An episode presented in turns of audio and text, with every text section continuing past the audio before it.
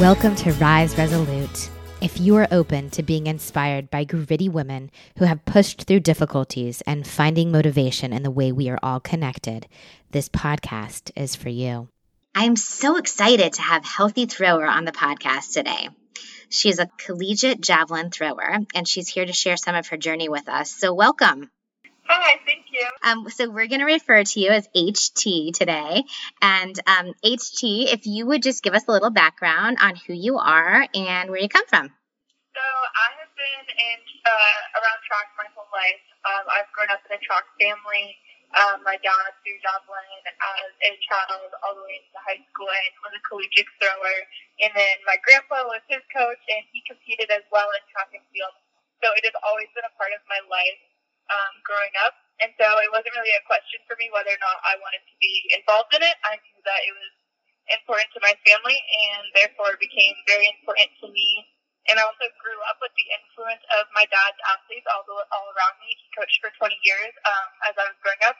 And so I always got to see them and I always wanted to be a part of what they were doing and get to pursue that excellence in sport like them. So that's always been a part of my life, and that's kind of how I found myself um, involved in track in the first place. Very cool. And how did you end up choosing javelin? I'm just interested. Yeah, um, so that's what my dad did was throw javelin, and so as a kid, um, I would go to practice with him, and I started throwing um, the plastic turbo javelin when I was like eight years old, just so I could, you know, do stuff at practice with him, and so I wasn't disrupting anything. I just did what he did, and then I just started to grow and grow, and I decided I wanted to continue to grow into that as I became became a high schooler. So yeah, that's just it just kind of happened like that. Very cool. That's awesome. So before we get started into learning a little bit more about your journey, HT, um, I'm going to start off with a quote as per usual. And listeners, this is a quote that HT has selected. It's short and it's sweet, but it's super powerful and it relates to her own personal journey. So here it is. How long should you try until? And that quote is by Jim Rohn. And I'm so excited to hear more about how that relates to your life, HT. So let's jump right into it if we can. Um, why don't you give the listeners some background on some of the challenges that you faced in your sport and in your life? Okay, so uh, right after that, javelin came very successful for me. I started off young with some very early success which doesn't seem like that would be a challenge, but it actually resulted in me putting an insane amount of pressure on myself because I had what I considered like very considerable success to begin my career with. And the following year, after my freshman year in high school, when things were very, very good for me and I qualified for all my meets and things were very good, um, my next year, I just felt like an insane amount of pressure and in reality, looking back, I see it like all of me placing it upon myself. But I felt like I just had to do more and more incredible things in my um, javelin career. And having my dad as my coach, I felt like I always needed to be the best. And having grown up in the sport and knowing so many of the people surrounding it, I felt like I had to like live up to that in a way. And because I had such amazing opportunities to train, I felt like I had to live up to that and that actually resulted in some pretty intense anxiety for me. And so, although I was felt like I was doing everything right with my training, physically, mentally, um, I started to struggle a lot, and it resulted in some pretty um, painful experiences in my season following that success because I just kept falling short and short and short. And like for anyone who knows javelin, that's something like I'm talking like 40 feet under my PR, which is very very considerable distance um, when you're in the beginning stages. And so that was like very hard for me to come from like a place where I knew what I was capable of and I knew what I had accomplished and then to continually fall short and have it be more of a mental issue than a physical issue was super challenging for me to like navigate and kind of deal with because I couldn't like it was hard for me to express what was going on in my head as I'd be on the runway, just like completely panicked, even though I knew exactly what I was supposed to be doing. Right. Yeah. Um, you know, I think that a lot of people probably can relate to this story, and it's, you know, it's it's one that gets a lot of us. And it's the pressure that you're talking about that you would put on yourself. And I think that we all fall victim to that, unfortunately. Um, you know, we have these expectations for maybe the way one event is going to turn out or maybe the way that we feel like our lives are going to go and it it veers off a different direction and it's hard to reset. It's hard to accept that you know sometimes things don't go like we think they will and you know that it's okay. And so and i really like the piece that you said too that you know sometimes it's more of a mental issue than a physical one and so our minds are so important. And um, so how did you deal with that ht how did you um, conquer the mental battle and get yourself in a place to be, you know, to PR again? Um, well, it took um, three years to PR again, actually. And it was a very difficult journey because I didn't really want to accept that I wasn't where I needed, like where I actually was. Like I had this idea in my head that I was still this like freshman, hopeful, with so much potential, where in reality I was like needed to work on my process.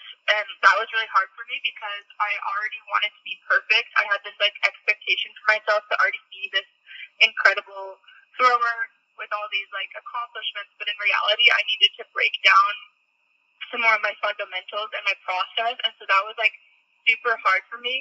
And another thing that was really hard for me was like seeing people who didn't train necessarily in my like who didn't put in the same amount of hours as me do better than me. That was really hard for me, and I couldn't understand why I wasn't getting the results that I wanted. And so, um, about a year and a half ago, actually, my dad and I sat down and we were kind of like, okay, like how like I have PR'd since then, but it's like nothing to where I felt like was possible for me. I was barely breaking surface of what I could do physically, and so I kind of had to sit down with my dad and be like, okay, what am I doing here? What's wrong? Like, why can't I like break break through these boundaries when I've worked so hard and I'm so passionate about this sport and this is what I truly love to do, but here I feel so stuck in what I'm doing. And so we actually watched a Gary um, Vaynerchuk video. He's like an entrepreneur, motivational speaker, and in the video he like calls out this girl and all of her like bluffing and like how she's not truly committed and stuff.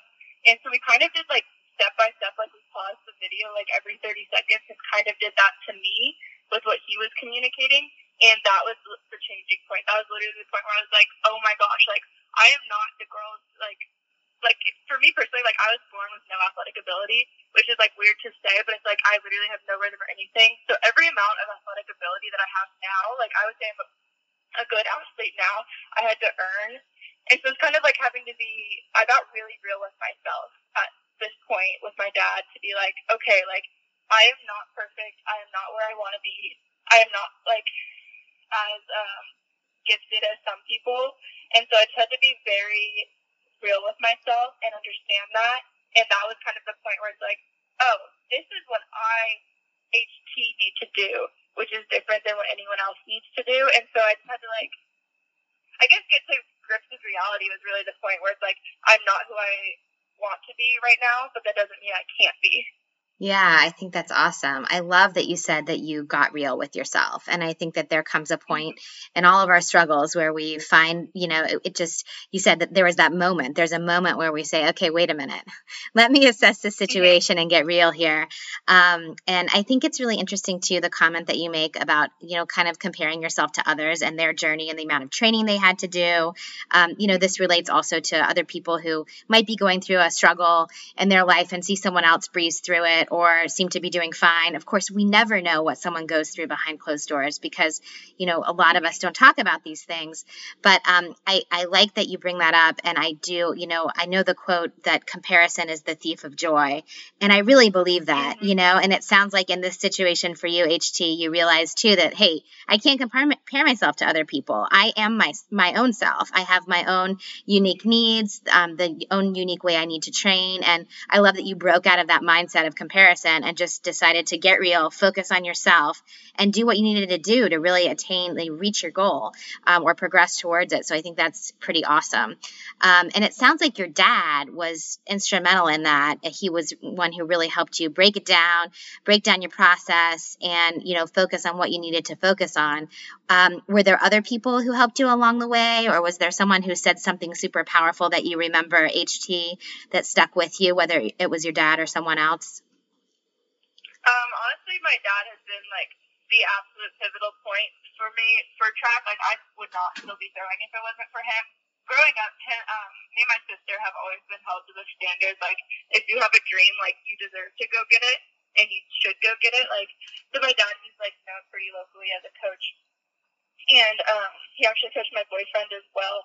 And he always jokes, my boyfriend, that like if you tell your dad, my dad, that you're gonna do something, you better do it. Like because he just holds you so accountable to what you say and what you want. Like, there's no option to settle if you're like, oh, you know, like I want to do like um like a 500 pound back squat at the end of this year. If you fall short and get 450, it's like he's gonna call you out. He's like, what did you do? Like, how can we get you there next? Like, he's super super accountable, and so because of that, I've had to be like even in those struggles. Like he's like, no, like you said you wanted to like be a collegiate thrower. You said you wanted to qualify for this. Like, why wouldn't you, why are you putting yourself short? What like so that accountability has honestly been like the reason I am where I am and have continued in this sport. Like I love it and this passion for it, but without his like accountability, it would not be I would not be where I am. So that's definitely he's been like a very, very big influence in my athletic career. And plus he's been through it. He knows what I'm what I'm experiencing. Yeah. Oh my gosh, that's amazing. I want to meet your dad. He sounds incredible. And and you know, and I think a piece of this um, that that people can take away that is fantastic is if you have a dream, you should go get it. That's rad. I oh. love that. You know, um, and I yeah, I think that that message just would resonate for so many people. I mean, what's the barrier? Break it down and like figure it out and make it happen, people, right? Um, so, yeah, exactly. yeah, I love that. And your dad sounds like an awesome man. Um, so, in the beginning, when you were kind of struggling with the, you know, falling short of the distance that you wanted and, you know, sort of not living up to your own um, expectations for where you wanted to be. Is there something HT that you wish you had known at the time that you would tell yourself at that point in your training? Um, some piece of advice that you wish you had known?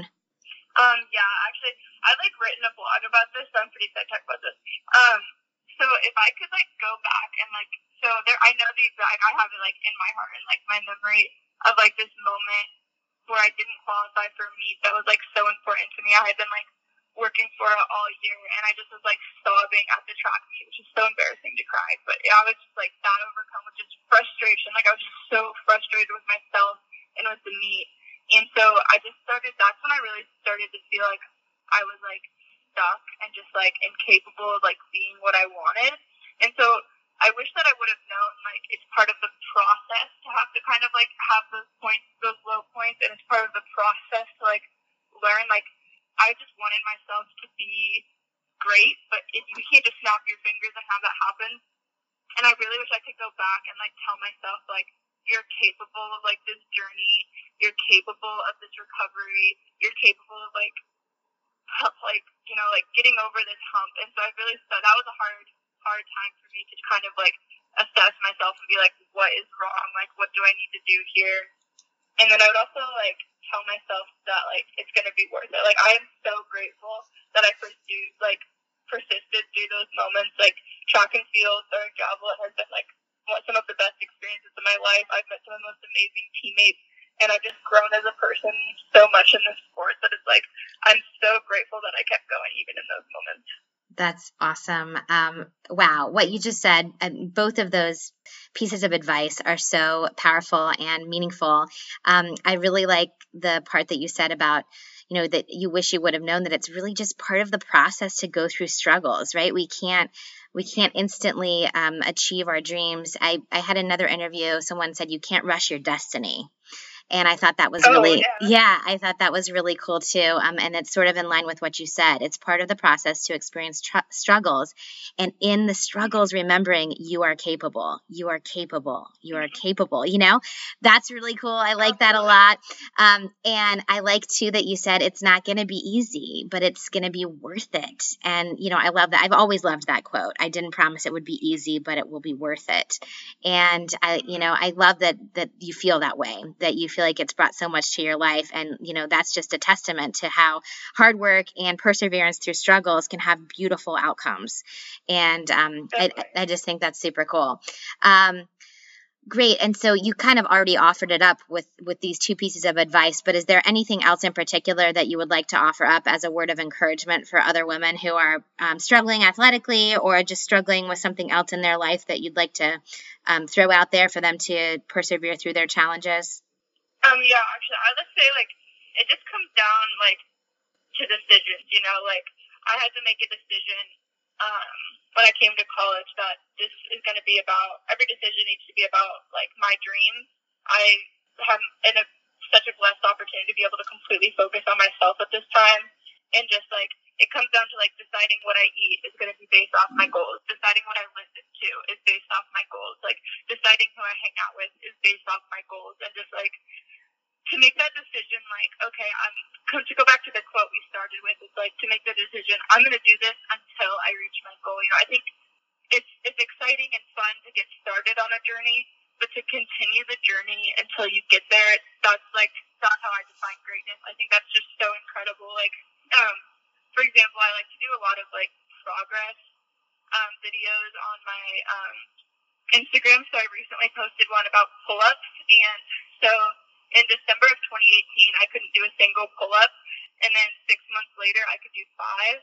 And it's like there was so many times it's like just barely half a pull-up, or just like just barely three pull-ups, and then I just continued to go, and until I could get five, which was my goal. And so now I'm continuing. My goal is to get three by six um, pull-ups, and it's just like to keep going until you get it is so hard because you do encounter that failure that we've been talking about but it's like keep going until you get your goal and that's like just incredible like i can't even like that's just that's the ultimate for me I love that. I love you, HT. This is fantastic. This is such good stuff.